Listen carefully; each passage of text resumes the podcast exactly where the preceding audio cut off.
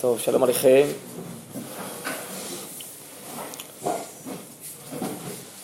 הפנדל ביקש שאני אה, אדבר מעט, אספר מעט על הרב אלישע זכר צדיק לברכה.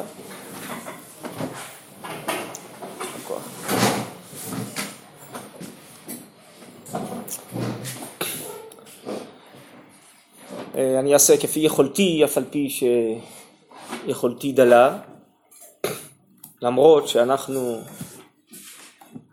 הכרנו ואהבנו והיינו בחברות עמוקה כמעט 40 שנה, אבל קשה מאוד כל אדם וכל נשמה להכיל ולהקיף, וודאי וודאי נשמה גדולה כמו של הרב אלישע.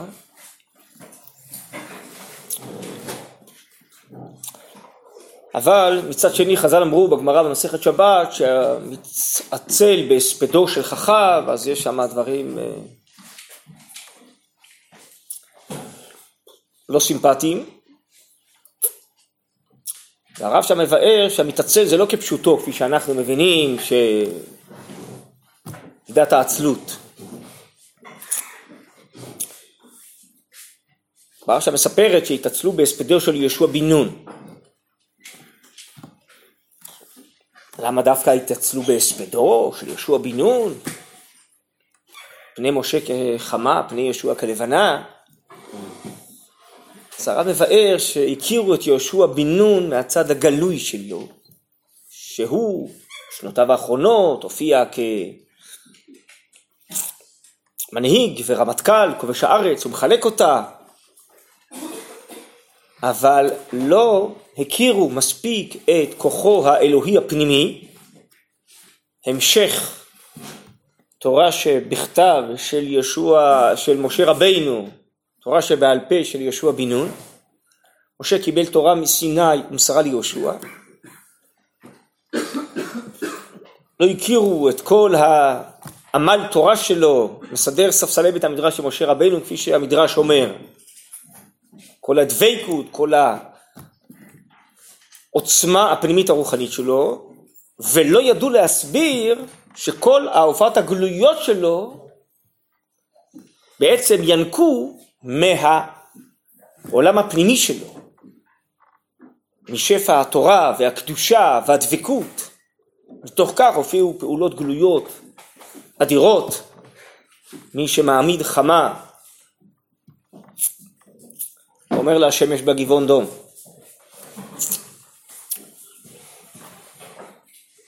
אז אני חושב שיש אה, משהו מן הדברים האלה ששייך גם אצל הרב אלישע, שהכרנו אותו בפעילות אה, גלויה, אני מניח שבעיקר אתם ובעשרות שנים האחרונות שהיה מסתובב בארץ ולשדרות היה מגיע לא מעט,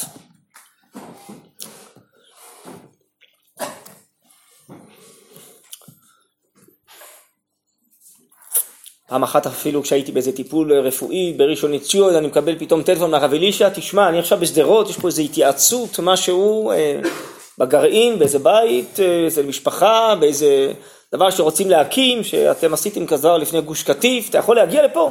אני פה, אתה יכול להגיע? טוב, הרב אלישע מבקש, אז מה, אני אגיד לו שלא? טוב, אני מגיע והרב אלישע מדבר ומבקש שאני אדבר, ואחרי זה אומר לי, תשמע, אני מתנצל, אבל אני חייב להגיע פה. עכשיו לעוד מקומות, אז אתה תישאר פה ותמשיך ואני נוסע הלאה. אבל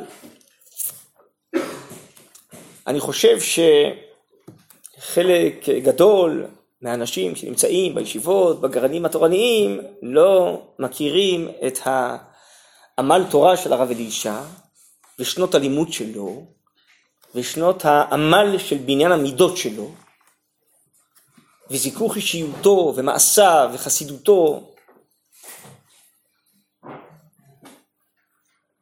ונדמה לי שכששומעים על זה, אז אה, זה מתחבר להופעות הגלויות שלו, אבל מעבר לכל, גם אחרי מה שנספר, בלי נדר,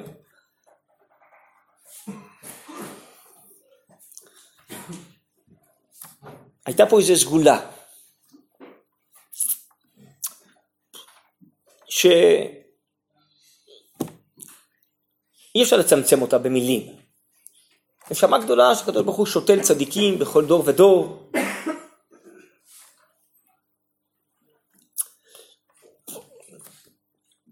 פרשת ויצא בתחילת הפרשה כתוב ויצא יעקב ובאר שבע אלה חרן. אז חז"ל שואלים, רש"י מביא את זה למקום, אפשר להגיד שהוא הלך לחרן. למה צריך להגיד שהוא יצא? אם הוא לא יצא הוא לא יגיע לחרן. אז חז"ל עונים שהצדיק בעיר הוא הודה, הוא זיווה, הוא הדרה.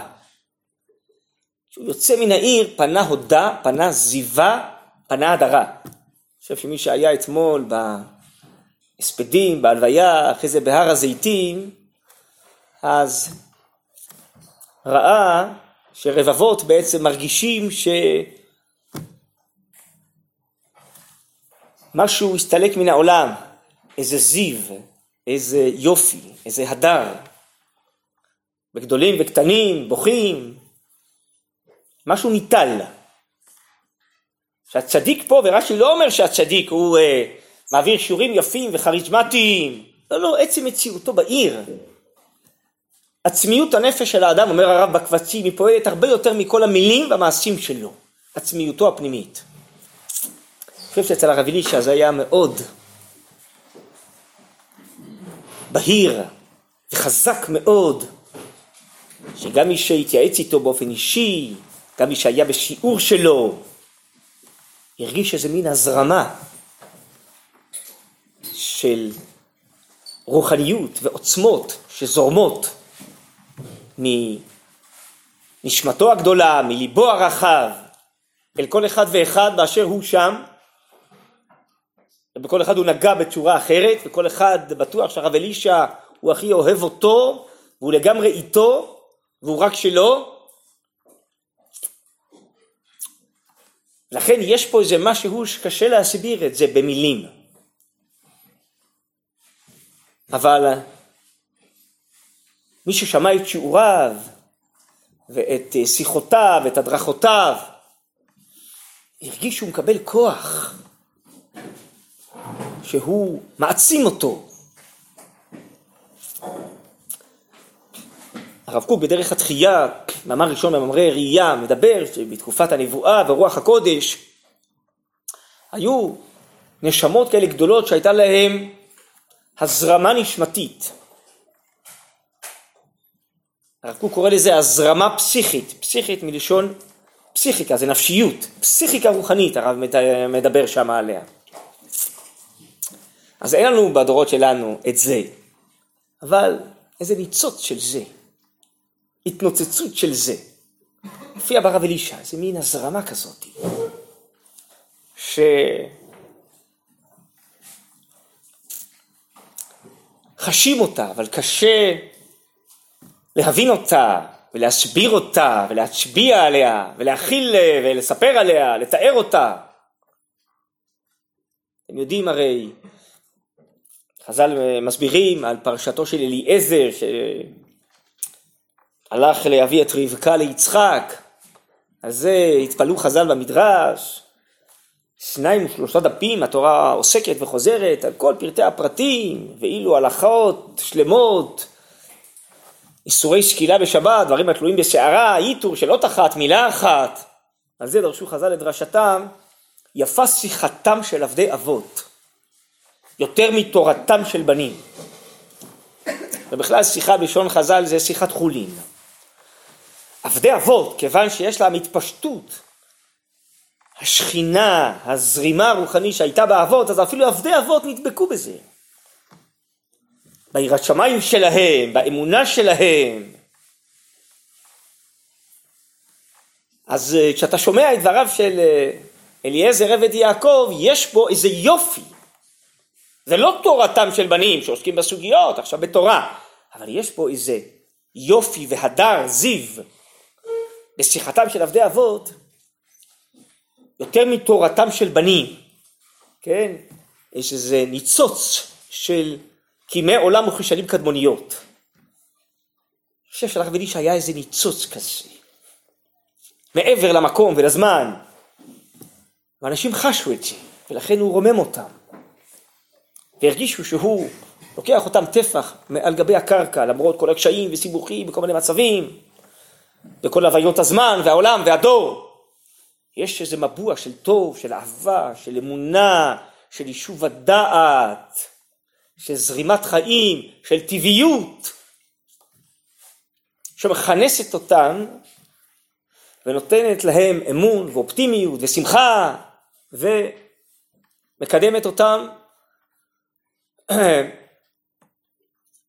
כלפי מעלה. אז אחרי שניסיתי משהו להסביר למה קשה להסביר ולמה קשה פה להספיד,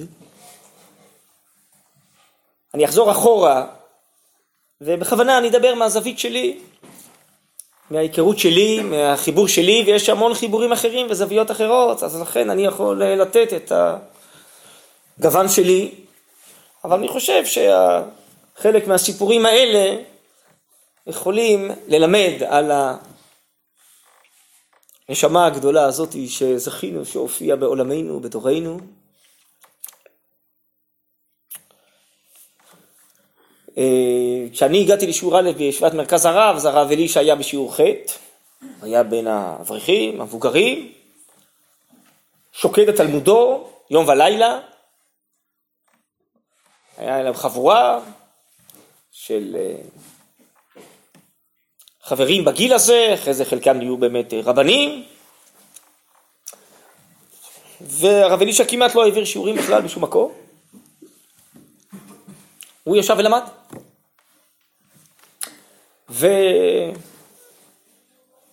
ודיבר הרבה על עבודת המידות, על זיכוך המידות, על דקדוק המעשים, על התמדה בלימוד, על עלייה בתורה, הרבה הרבה דיבר על זה שאדם צריך בעצמו להבין את הדברים ולחשוב עליהם ולראות מה הוא הבין מהשיעור ומה שהוא לא הבין מהשיעור אז שישאל כדי שפעם הבאה יבין יותר. לא רק אה, יחזור על מה שהרב אמר אלא ינסה לראות האם הוא הבין את מה שהרב אמר. והמגע שלנו איתו היה כבחורים משיעור א' משהו שכבר התחיל לפנינו, אני לא זוכר כמה שנים, מה, אני לא יודע כמה שנים אה, שמגיעים לרב אלישע בליל שבת לעונג שבת, אצלו בבית, כל שבת, אחרי הסעודה, בישיבה, ואני רק רוצה להסביר לכם שפעם בישיבות, קודם כל בכלל לא היו ככה בישיבות פעם, והיו כמה ישיבות, ביניהם הייתה מרכז הרב. ברוך השם, התורה פרחה בארץ והרבה ישיבות. בשדרות עוד לא הייתה אז ישיבה. וגם בישיבות אה, בעצם התלמידים הגיעו ואמרו הנה יש לך סטנדר, יש לך גמרא, תתחיל ללמוד, זהו. רגע, אבל יש לי קשיים, ותעזרו לי, ותסבירו לי, ושיחות נפש, וכל זה לא, לא היה בזמננו. הדורות השתנו, וחברותות צעירות, מבוגרות, וחבורס, וסעודות שבת, וזה וזה. גם לא היה כל כך הרבה מה לאכול, לא יודע מה יש פה לאכול היום, אבל אה, כששאלתי, כשהייתי בשיעור א', למה יש סכין אחת לכל שולחן? אמרו לי, זה מה יש, סכין אחת. עד היום כל הילדים שלי צוחקים שאני מורח כל דבר עם כף. אמרו לי, מה אתה מתלונן? פעם אכלנו פה רק ריבה ולא יודע מה, היום אוכלים טחינה, לא? היום זה טחינה, לא? פעם אכלנו פה רק ריבה, מה אתה מתלונן? מרגרינה וריבה זה מה שהיה, תראה כמה אוכל יש פה היום, איזה שפע. אז זה סכין אחת, מה תסתדרו עם סכין אחת? כל המציאות הייתה אחרת לגמרי, זה קשה קצת לתאר ולהסביר, זה לא ככה בשנים, אבל המציאות השתנתה. וגם היחס, אתה רוצה ללמוד תורה, אז קדימה, תתחיל ללכת ללמוד, אתה רוצה אה, להיות קרוב לרבנים, אז תיגש אליהם, תשאל שאלות, אה, אה, לא יבואו אליך וילטפו אותך. ו... והרב אלישע הרגיש שהדורות משתנים וצריך משהו לשנות.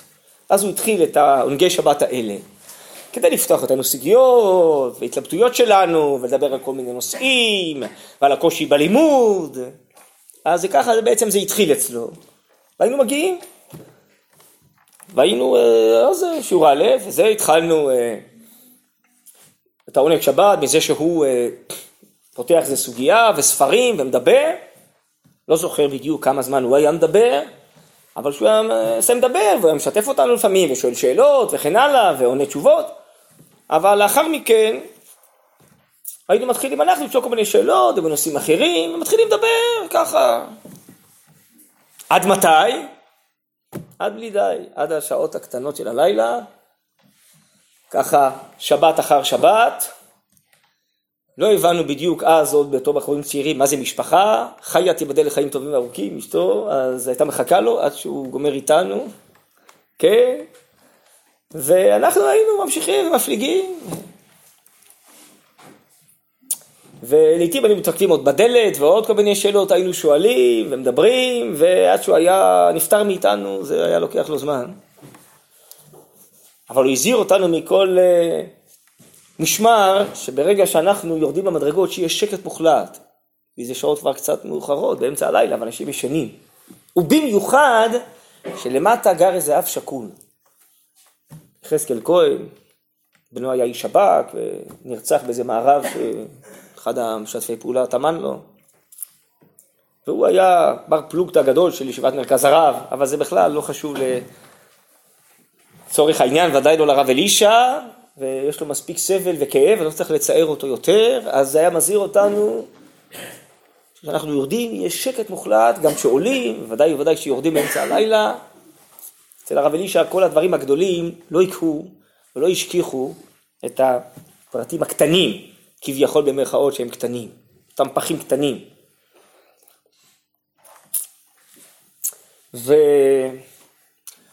ואנחנו היינו אה, שני חברים שהגענו מישיבת אה, נחלים.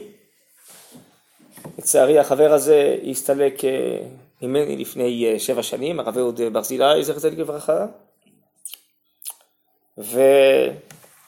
ונקשרנו לרב אלישע, שנינו באותות אהבה ואבותות אהבה. היינו הרבה מגיעים גם בזמנים אחרים, מתייעץ איתו בערבים, בכל מיני אה, הזדמנויות, ונוצר קשר מאוד חזק. איתו, עם משפחתו, היינו מגיעים לפעמים לסעודות שבת. ו... לא יודע, לא זוכר איך זה נוצר, אבל נוצרה לנו איזה חבורי כזאת של רביעייה שלומדת פעם בשבוע. זה היה בימי חמישי בלילה, אצל הרב אלישע בבית, לימוד שמתחיל 11, 11 וחצי בלילה, עד uh, כמעט לרוב עד ותיקין. נדמה לי שזה התמיד בערך לאורך שנה, מי היה ברביעייה הזאתי? זה היה הרב אלישע והרב שלמה וייס, הרב של בני דרום היום, וראש אולפנת אבן שמואל, ייבדל לחיים טובים וארוכים. הרב אהוד ואני. הם שניהם המבוגרים, אנחנו הצעירים, ולמדנו ביחד אצל הרב אלישע, לא היה כזה דבר מבוגר, צעיר. תמיד הוא אמר לנו בתור חבר'ה משיעור א', בסדר, אין לי הרבה יתרון עליכם, אני רק למדתי עוד כמה שנים, אבל uh, בעצם uh, אנחנו אה, שווים זה לזה. ולא שאני יותר חכם מכם ומבין, פשוט למדתי עוד כמה שנים בסך הכל. אחרי זה, כשאנחנו התבגרנו והתחלנו ללמד, אז הוא לא הרשה שאנחנו נקרא לו רב, אבל לנו הוא קרא הרב, הוא קרא רבנים. עולם הפוך הייתי. ברוך אתה אדוני אלוהים המלך העולם, אשר כל נהיה בדברו. אתם ודאי מכירים את זה, לא? כשאומרים לו, זה הרב, זה הרב עוד מעט יבוא, בינתיים אני אדבר עד שהוא יבוא. זה היה ככה מתחילת דרכו, בשום פנים ואופן אפשר היה לקרוא לו רב. גם כשהוא כבר היה יותר מבוגר, הוא באמת כבר היה רב. הנשיא רב.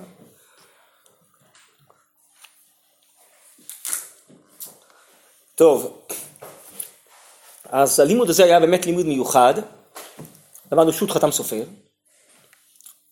והשעשוע של הרב אלישע, להשתעשע בדברי תורה, היה לקרוא את השאלה של החתם סופר, ולדון עכשיו מה אמורה להיות התשובה של התורה. מה הסברה שלנו אומרת. על זה. היינו מתדיינים, מתווכחים, ואחרי זמן שהגענו בעצם למיצוי היכולות שלנו, היינו מתחילים ללמוד את התשובה ולראות מה החתם סופר אומר, מה התורה אומרת, כדי להתיישר לאור דבריו של החתם סופר. אז זה היה השליש הראשון של הלימוד. השליש השני היה משהו באמונה. נדמה לי שלא היה ספר קבוע, אבל הרב אלישע היה פותח אולי כל פעם איזה ספר אחר של הרב, ולומדים איזה פסקה, וסביב זה הוא היה פותח עוד ספרים ומפתח אה, דברים. והשליש השלישי כבר בשעות הבוקר הקטנות, המוקדמות, שעות הלילה הקטנות, הבוקר המוקדמות, זה התחילו לפתח כל מיני דיונים בענייני ציבור, הדור, השעה, המצב, ההנהגה, ענייני השעה. אני זוכר אה, לילה אחד, באמת בשעות הקטנות, פתאום דפק בדלת ונכנס הרב יהודה חזני, זכר צדיק לברכה. לא יודע אם אתם מכירים את השם. היה גאון עולם. הרב יהודה רצה שהוא יהיה רב בישיבה. אתה מתחכם מאוד גדול. אבל הוא לקח על עצמו פעילות ציבורית, אז אמר לרב יהודה, אני לא יכול אה, שיהיה משהו שאני אעזוב את התלמידים ואני אלך. הוא היה בעצם מראשי גוש אמונים. הוא היה מכנס הפגנות של אלפים בכיכר מה שהיה נקרא אז מלכי ישראל, כן, בתל אביב. ושהרב יהודה הסתפק האם לעשות הפגנה או לא, בכל מיני נושאים ציבוריים, היה אומר בואו נקרא לבעל האלפים, הוא יפסוק, הוא יכריע האם אפשר אה, לעשות את זה או לא. אז הוא נכנס, באמצע הלילה התייעץ עם הרב אלישע משהו בדיני ציבור, הרב אלישע הוא צעיר ממנו, הרב יהודה היה מבוגר ממנו, גם צריך לצדק לברכה, נפטר בתאונה. אז אה, לפני שהרב אלישע עונה לו, אומר לו רגע רגע רגע, לפני שאתה שואל בוא שב פה רגע, תשמע אנחנו שוברים את הראש פה על משהו בחתם סויפר, בוא תסביר לנו מה הוא אומר. תראו מה זה הווי החיים של תלמידי חכמים, הרב יהודה מסתכל, כמה שניות, טאק, ברור, מה אתם שואלים בכלל? זה ברור. זה כך וכך וכך. פש, פתאום הכל מתיישב, הכל מתבהר. אה, אתה מתחוכם כזה, גאון כזה, אז פתאום הכל הוסבר. טוב, נו, עכשיו אני יכול לשאול? ואז אה, שאלת הרב אלישע, נו, מה זה, באיזו סוגיה, לא זוכר כבר מה, מה היה הנושא. טוב, סיים, הלך, ואנחנו המשכנו את ה... לימוד שלנו, באמת, הייתה מין איזו חוויה רוחנית מיוחדת, הלימוד הזה. הזכרנו בזה, הרב שלמה בדל החיים הרקטומים, ואני היום, ככה, בכל התקופה הזאתי.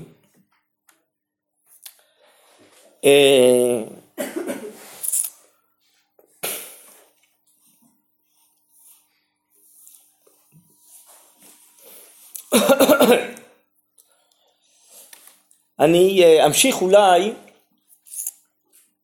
בדילוג של אה, תקופות למשהו נוסף שקשור אה, אליי, קשור למשפחתי, בכוונה אני מנסה דרך הזווית שלי, ככה להאיר משהו מדמותו המופלאה הזאתי. אז כשהיינו uh, בישיבה, לאחר מכן אנחנו uh, התחתנו, הרב אהוד, אחריו אני, וגרנו, אני גרתי uh, בירושלים שבע שנים לפני שעברתי דרומה, אז היינו באמת בקשר יומיומי יותר צמוד עם הרב אלישע.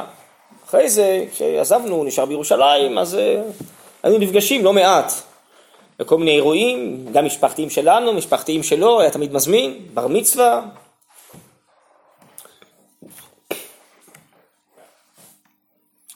אה, חתונות וזה, בכלל אתם יודעים שהוא היה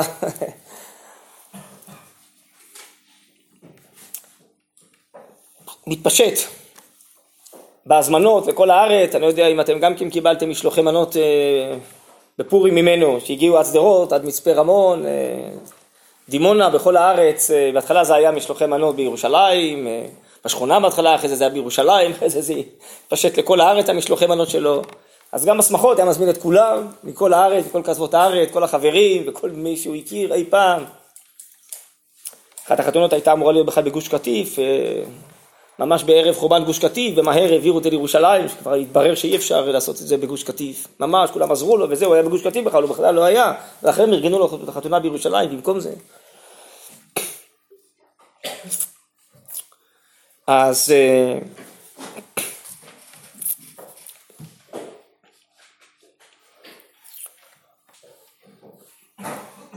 כשהוא היה מגיע לשמחות שלנו, אז הוא אה, לא רק היה אה, משמח אותנו, היה מדבר עם ההורים שלי, עם ההורים של אשתי, עם הסבים והסבתות, הכיר את כולם ושימח את כולם. זה לא רק שהוא בא לשמחה, הוא בא עם אה, כל הלב וכל הנשמה והוא מדביק ומרומם, אז במשפחה שלי זה היה מושג, הרב אלישע, כולם ידעו, כל המשפחה הרחבה, שהוא ידיד של המשפחה ו... מגיע לכל השמחות ומזמין אותנו לכל השמחות שלו. וגם בכל מיני עניינים של אה, ארגוני שיעורים וענייני ציבור, היינו קשורים אה, כל הזמן, ואם הייתי מתקשר אליו הוא לא יכול לענות, אז הוא מיד חוזר אחרי זה, אני שולח לו הודעה, והוא שולח לי הודעה, והוא חוזר, ו... בכלל, הוא היה מין אדם כזה, שמגבלות הזמן והמקום לא בדיוק דיברו אליו. הוא יכל להיות ביום אחד בשיעור בבוקר בירושלים, ואחרי זה בשיעור בנתיבות ובאופקים, ולקראת אחרי הצהריים להיות בבית שאן או בעפולה, ובערב לחזור לאיזה שיעור במכון מאיר בירושלים. אז אה, יש פה קצת טווחים של זה, אז בסדר, אז... אה, אהבה דוחקת הבשר, הגמרא אומרת. אז אהבה גם מצמצמת טווחים. אה, טוב, נו, יש בכל זאת מגבלות של זמן. אז איכשהו צריך לתכנן שבאמת אני אוכל להספיק להיות גם פה וגם פה, ולרוב הוא היה מספיק משום מה להיות בכל המקומות האלה. אבל בכלל כל העניין הזה לדאוג לעצמו, אה, כן, ושבכלל אם מישהו יעז להציע לו לשלם לו על שיעור, אה, ו... אז אה, בכלל היה ממנו והלאה כל העיסוקי ענייני עולם הזה, האלו הפרטיים, ממש כמו ש... הרב כותב באגרות, עבד לעם קדוש על אדמת הקודש. אז זה כולו מסור לגמרי, ללא גבולות. בתנאי שבכל זאת איכשהו זה אפשרי בעולם הזה להגיע, לעשות, לדבר, אי אפשר להיות בשני מקומות בבת אחת בינתיים.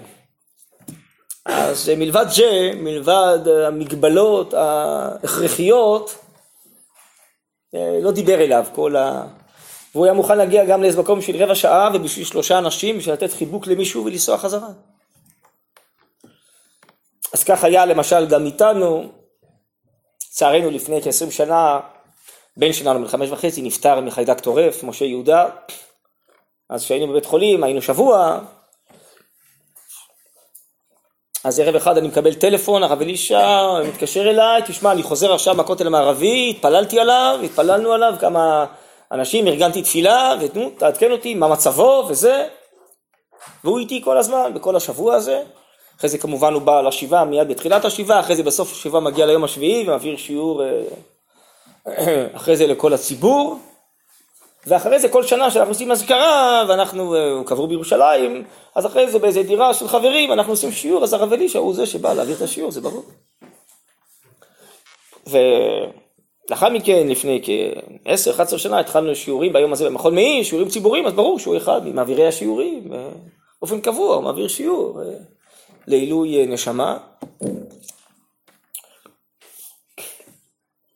שנה אחת ניסיתי להתחכם. אמרתי לעצמי, כל שנה פחות או יותר זה אותם אנשים, קצת יש שינויים, המשפחה זו אותה משפחה ודאי. נזמין פעם רב אחר, ישמעו פעם סגנון אחר, רב אחר. טוב, אז אה, יש רשימת רבנים, אה, פחות או יותר זה היה תמיד איזה שלושה, ארבעה שיעורים, אה, ולא זוכר, הרב אלישע היה שם באמצע, ויש ציבור גדול בית המדרש של מכון מאיר, זה 200-300 איש, ואני מקבל בערך איזה שעה לפני השיעור שצריך להתחיל, עוד איזה שעה שיעור, עכשיו יש שיעור ועוד שעה יהיה שיעור אחר, אז מתקשר אליי אותו רב שצריך להעביר, תשמע, אני פה באמצע הדרך, הייתה לי עכשיו תאונה קשה, ברוך השם, יצאתי בשלום, עם הילדים הייתי, עם משפחתי, הכל בסדר, אבל השיעור אני לא יכול להגיע.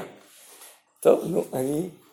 שעה לפני השיעור, יש פה אה, ציבור, אני לא יכול לעשות חלל פה באמצע השיעורים, וציבור אה, ירצה לשמוע, אז מה אני עושה? מי אני יכול להזיק אותו בשנייה האחרונה? רק את הרב אלישע. טוב, התקשר לרב אלישע, אומר לי, כן, בדיוק חזרתי שם מנסיעה, אין לי שום בעיה, אני מיד uh, מתארגן ובא, צלם את המקורות האלה והאלה, והוא מגיע בזמן ומעביר את השיעור, והסברנו שהיה משהו שהרב הזה לא יכל להגיע, והרב אלישע, אז הוא אומר, כן, כן, הרב uh, עוד מעט יגיע, אני מחליף שלו בינתיים, עד שהוא יגיע, אני מעביר את השיעור. ובכלל, uh, זה בכלל לא בשיח, שהוא ישאל אותי, מה אתה מזמין אותי בשנייה האחרונה, ברגע האחרון, צריך, הנני, מה השאלה בכלל, איפה? אז אני, אה, הרב לא יכול להגיע, אז אני משלים אותו ואני מגיע, אין שום בעיה, מה שאתה צריך אני עושה, אם אני רק יכול אני עושה.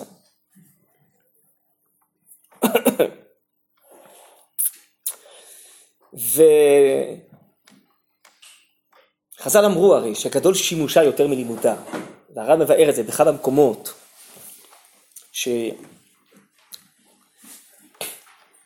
שימוש תלמידי חכמים זה לא כפי שאנחנו חושבים, אה, רק כדי שאנחנו נראה איך הרב בדיוק מקיים את המצווה, אלא זה להיפגש עם ההוויה הפנימית של הרב, עם עצמיות נשמתו, שזה, אי אפשר להביע את זה במילים.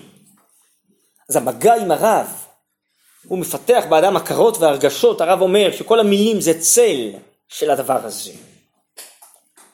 אז אני חושב שככה הרגיש כל מי שבאמת שמע את השיעורים האלו שלו, ונפגש איתו בשמחה משפחתית, כן? את הגדול שימושה הזה יותר מלימודה. את ה... כן? מציאות הזאת. הרב עוסק בכמה מקומות ביחס שבין הסגולה לבחירה אצל תלמיד חכם. תלמיד חכם יש לו סגולה, יש לו תורה, יש לו קדושה, יש לו נשמה. כמו שאמרו, על רבי עקיבא, עקיבא, עקיבא, כל הפורש ממך כי פורש מן החיים. אבל יש לו גם בחירה חופשית, הוא מעביר שיעורים, הוא uh, מנהיג, הוא פוסק פסקים, מדריך הדרכות. אבל הרב אומר, ביחס שבין הסגולה לבחירה, הסגולה היא העיקר. היא גם מולידה את הבחירה, והיא פועלת דרך הבחירה, והיא גם באופן טבעי היא מקרינה. היא בסוף הכוח המרכזי הפועל. יש דרוש חשוב תראו שישה ושלושים על רבי יצחק אלחונון, רבי יצחק מקובנה, שהיה גדול הדור בתקופתו של הרב קוק, מופיע בספר במדבר שור. אז שם הרב באריכות מבאר את ההבדלה הזאת בין הסגולה לבחירה. ומסביר על פי זה גמרא בכתובות, שכשרבי עמד להסתלק מן העולם והיה גוסס וכבר לא יכל להעביר שיעורים, אז האמתא שלו התפללה שהוא הסתלק מן העולם, הוא רק מתייסר, הוא לא יכול להעביר בשיעורים בישיבה של מטה, לפחות יעביר בישיבה של מעלה. אבל בר כפרה והחכמים המשיכו להתפלל. למה? כי הסגולה נמצאת כאן. וכל זמן שהסגולה בדור, אז יש פה איזו הוויה רוחנית, אלוקית. אם הסגולה תינטל מפה, יהיה פה חלל. יהיה פה חיסרון. אז הם מתאמצים להשאיר את רבי בדור. למרות שהוא לא יכול באופן בכירי להעביר שיעורים ולהועיל, אבל מציאותו היא פועלת כאן. ושם דרך אגב נתבע המושג הזה, ניצחו אראלים את המצוקים ונשבע ארון הקודש. הרב מבאר שלכן תמיד חכם נקרא ארון הקודש, מה פתאום? כי ארון הקודש זה סגולת התורה. חוכמת התורה לומדים מספרים, מספרים אחרים. קדושת התורה, סגולתה, זה התורה שבהיכל, ספר התורה שבהיכל הקודש. לכן תמיד חכם נקרא נשבע ארון הקודש. הסגולה התעלתה מאיתנו, כן? אז יש ודאי אנשים כאלה, כמו הרב אלישע, שהם חיממו, כן, כמו שחז"ל אומרים, צלוחית של פלייתון על אברהם אבינו, שהבושם מתפשט, מתפשט. נשיא אלוקים אתה בתוכנו, וכולם יודעים שיש מקום שאפשר להתרפא וללון ולאכול. אברהם מלא פעילות, מלא שמחה, מלא זריזות. צלוחית של פלייתון שהבושם שלה מתפשט למרחבים. אני חושב שהרב אלישע, היה לו את הבחינה הזאת. של הסגולה מתפשטת באופן טבעי, כפי שהתחלתי. והטבעיות שלו היא הטבעיות הזאת של חיי קודש טבעיים, שהרב אומר לנו שזה מה שצריך להופיע בגאולה. טבעיות הקודש, הרב מסביר את זה בעולת ראייה, על התפילין, מה תהיה תורת השם בפיך. קדושה תהיה טבעית לך. אצלנו לעיתים זה מצטייר שיש לנו טבע גופני, טבע נפשי, קדושה זה משהו מחייב, משהו שצריך להתרכז, להתאמץ בשבילו, זה לא אנחנו. אצל הרב אלישע ראית הפוך. ואני אומר כמי שליווה אותו הרבה שנים, שראית שזה הולך ומתגבר. הטבעיות הזאת של האמונה והחיים האלוקיים, והשמחה בזה, והזרימה בזה, והשפע של זה, והפרעה והרבייה של רעיונות וחידושים, ולהיות אה, טובים לאחרים באופן טבעי, ולעשות טוב, ולשמח אה, אנשים, ולנסות להביא תורה לכל מקום שאפשרי בארץ, ולרומם, ולעשות חסד, ולפתור בעיות בגרעינים, וסכסוכים משפחתיים, ומה שאפשר, הכל באופן טבעי, חי, זורם. אני זוכר באחת האזכרות שלנו, בדיוק אה, כמה דקות לפני השיעור של הרב אלישע נולדה נכדתנו הראשונה. אז הרב אלישע נכנס, מזל טוב, הרב קובי ורחלי נהיו סבא וסבתא. עכשיו אפשר לשבת ומתחילים את השיעור. דבר כזה, טבעיות, הוא שמח, ורוצה לשתף את כולם בשמחה. התביישנו, אשתי ואני, כנסנו בתוכנו. מה יש להתבייש? יש דבר משמח. שתף את כולם. כן? הוא דיבר הרי נכון על כל הערים הטבעיות, האנשים הטבעיים, נכון? זה אצלו היה מושג שגור על ראשונו, כי הוא היה כזה. הטבעיות הלכה והתגברה אצלו. התגברה אצלו. וכשחז"ל אמרו, הזכרתי קודם, יפה שיחתה את הדרך רבים ושיחת חולין. היא כל כולה הקדושה שבטבע, הרב קוק קורא לזה בספר אורות, לא מחוץ לטבע. זה הקדושה הכי עליונה, שמופיעה בתוך ויחד עם הטבע. יחד עם הדרך ארץ, יחד עם המידות הטובות, המעשים הטובים, הבריאות הגופנית. הרב אלישע בשנה, שנתיים האחרונות היה חלוש, כן, היה קשה לי לראות אותו, הוא היה תמיד כזה חזק, חסון, הייתם צריכים לראות אותו מה זה ריקודים, בשמחת תורה, בשמחה בית השואבה, בחתונות, איזה עוצמות, איזה ריקודים. רוקד, רוקד, לא מפסיק, שעות, שעות, שעות, שעות, בעוצמות, עוצמות, אדירות, אדירות. כל חתונה שהגיעה מיד נכנס למעגלים, עם וזה, ו... ראית שזה מהלך כזה של עוצמה נשמתית פנימית שהיא מקרינה, מופיעה עם הגוף וכוחות הנפש והכל הכל ביחד. כשהוא חלה בשנתיים שהיה, אז הוא בכל הכוח התאמץ, אפילו על מקל ללכת להעביר שיעורים, קולו היה חלש, לקח רמקול לפעמים, לא ויתר על להמשיך ללמד, כן, אבל זה לא הרב אלישע שאנחנו הכרנו אותו כל ימי חייו, שהכל הופיע ברומניה כזאת, בטבעיות, בעוצמה, בחדות, בשמחה, בהעמקה, בהבנה, במחשבה תחילה, לא בחיפזון ולא בפזיזות, עם הסבר מדויק לכל דבר, מה עניינו, מה מקומו. שלימות כזאת של חיים, אבל הוא עבד על זה הרבה. הוא עבד על זה. נכון שזה סגולה, ונכון שהיה לו שורשים, אני זוכר שבת אחת, לא יודע להסביר למה, אני זוכר אבל הרב אהוד ואני נסענו לאבא שלו שבקריית שמואל. הרב אלישע נולד בקריית שמואל. אולי הוא ביקש שנהיה עם אבא שלו, או שזה היה עניין אחר שהיינו שם צריכים לעשות משהו, לדבר באיזה סניף אולי, או מה, לא יודע, והוא ביקש, ואז אה, מצאנו מקום ללון אצל אביו, אחרי זה אביו עלה לירושלים, ושם נפטר בסביבה טובה. אביו היה קיבוצניק כזה, מוצק, שמח, ציונות דתית כזאת של פעם, בריאה, אמיתית, ישרה. זה ודאי עיקרא דאבוה שהמשיך, אבל שיכלל את זה מתוך תורה, מתוך דבקות ברבותיו, מתוך עבודה, הרבה עמל שכלי ודיוק וחשבונות. עמל המידות, עמל המעשים הטובים. וזה לכן לקח זמן, תהליך. הוא למד הרבה שנים. כשאני הגעתי הוא היה בשיעור ח' ועוד למד כמה וכמה וכמה וכמה שנים טובות אחרי זה שהגעתי, אני כבר לא זוכר בדיוק כמה. ובאותם שנים הוא כמעט לא לימד. פה ושם משהו ביקשו, העונגי השבת האלה שעשינו, אבל מה, אני רב וזה, אני לא מלמד, מה, יש פה רבנים, אני לא מלמד. אבל השנים האלו של העמל תורה וההשקעה שלו בתורה, זה מה שהצמיח אחרי זה את הרב אלישע, שנוסע בכל הארץ ומעביר שיעורים בלי סוף, ומדריך ומכוון. כן, אבל זה מתחיל ממשהו. זה מתחיל מעבודה מאומצת, עמל גדול ודיוק על מידותיו, על מעשיו, על לימוד אה, הלכה, דקדוקי תורה, דקדוקי מצוות, מנהיגי חסידות, כל מיני דברים, בפסח, בליל הסדר. המגלה איזה מנהג חדש, מגלה איזה משהו היה מסתער עליו, נדלק עליו, שמח בכל דבר חדש שהוא שמע, שגילה. טוב, אני אה, פה צריך לסיים, אז רק... אה, אה, אני אסיים בכך אולי באיזה סיפור קטן שבסוף ההלוויה של הרב אהוד ברזילי, זכרתי כבר לפני שבע שנים, הוא ניגש אליי והוא הבין מה הוא מרגיש, מה אני מרגיש. אז הוא אומר לי, באמת, הייתם כל השנים ביחד, למדתם ועבדתם ביחד. טוב, בסדר, ממשיכים הלאה, עכשיו הוא משם ואתה מפה, הרי צדיקים אין להם מנוחה, לא בעולם הזה, לא בעולם הבא. ילכו מחיל אל חיל, מה פה עומד ומשמש, אף שם עומד ומשמש. אמרתי לו, לא, הוא משם ואנחנו מפה.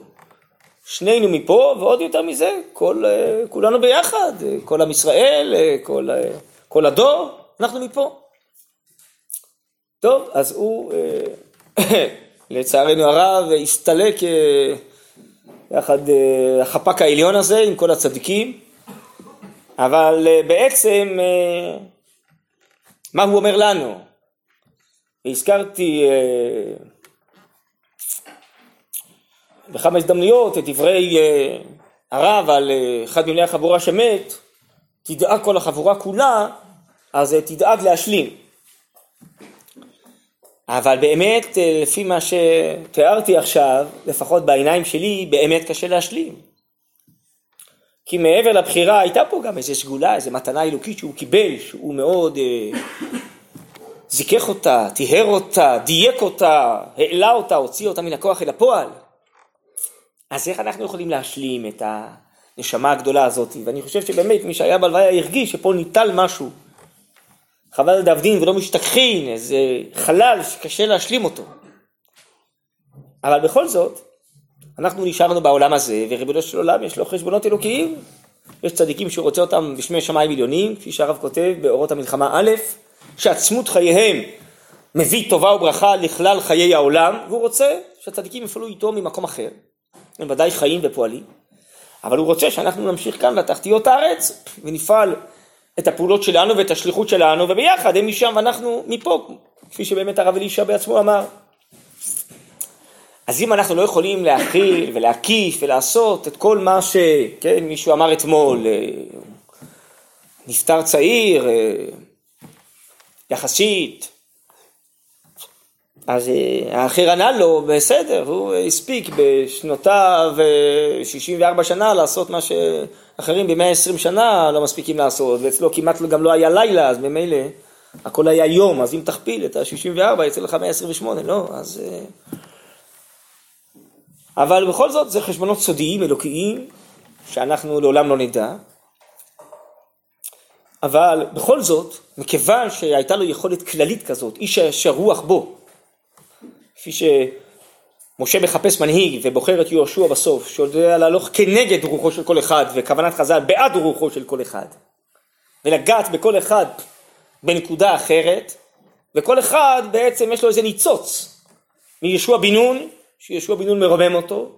אז אני חושב שנכונים הדברים גם לגבי הרב אלישע שהרבה אנשים הרגישו קשר אליו וכל אחד כנראה איזה ניצוץ מזווית אחרת, מכיוון אחר, מגוון אחר אז גם אם אנחנו לא יכולים אה, לכלול את זה, אבל כל אחד ייקח את הניצוץ הזה שהוא קיבל ממנו, או משיעוריו, או מסיפורים עליו, ואת הניצוץ הזה שהוא מרגיש שהוא שייך אליו, שהוא עצמי לו, שהוא עצמי לעצמיות נשמתו, שיפתח את זה, שיעבוד על זה, שישכלל את זה, שיהיה בעל השמועה עומד כנגד עיניו של אותו ניצוץ שהגיע מהרב אלישע אליו. ובזכות בעל השמועה הוא יזכה לשכלל, לזכך, להוציא לפועל את הניצוץ הזה שבו, ואז יהיה בזה משהו של השלמת החסר, ובעזרת השם הרבה ניצוצות כאלה יתלקטו לאבוקה גדולה שלא חדש על ציון תאיר, ונזכה כולנו בעזרת השם במהרה לאורו.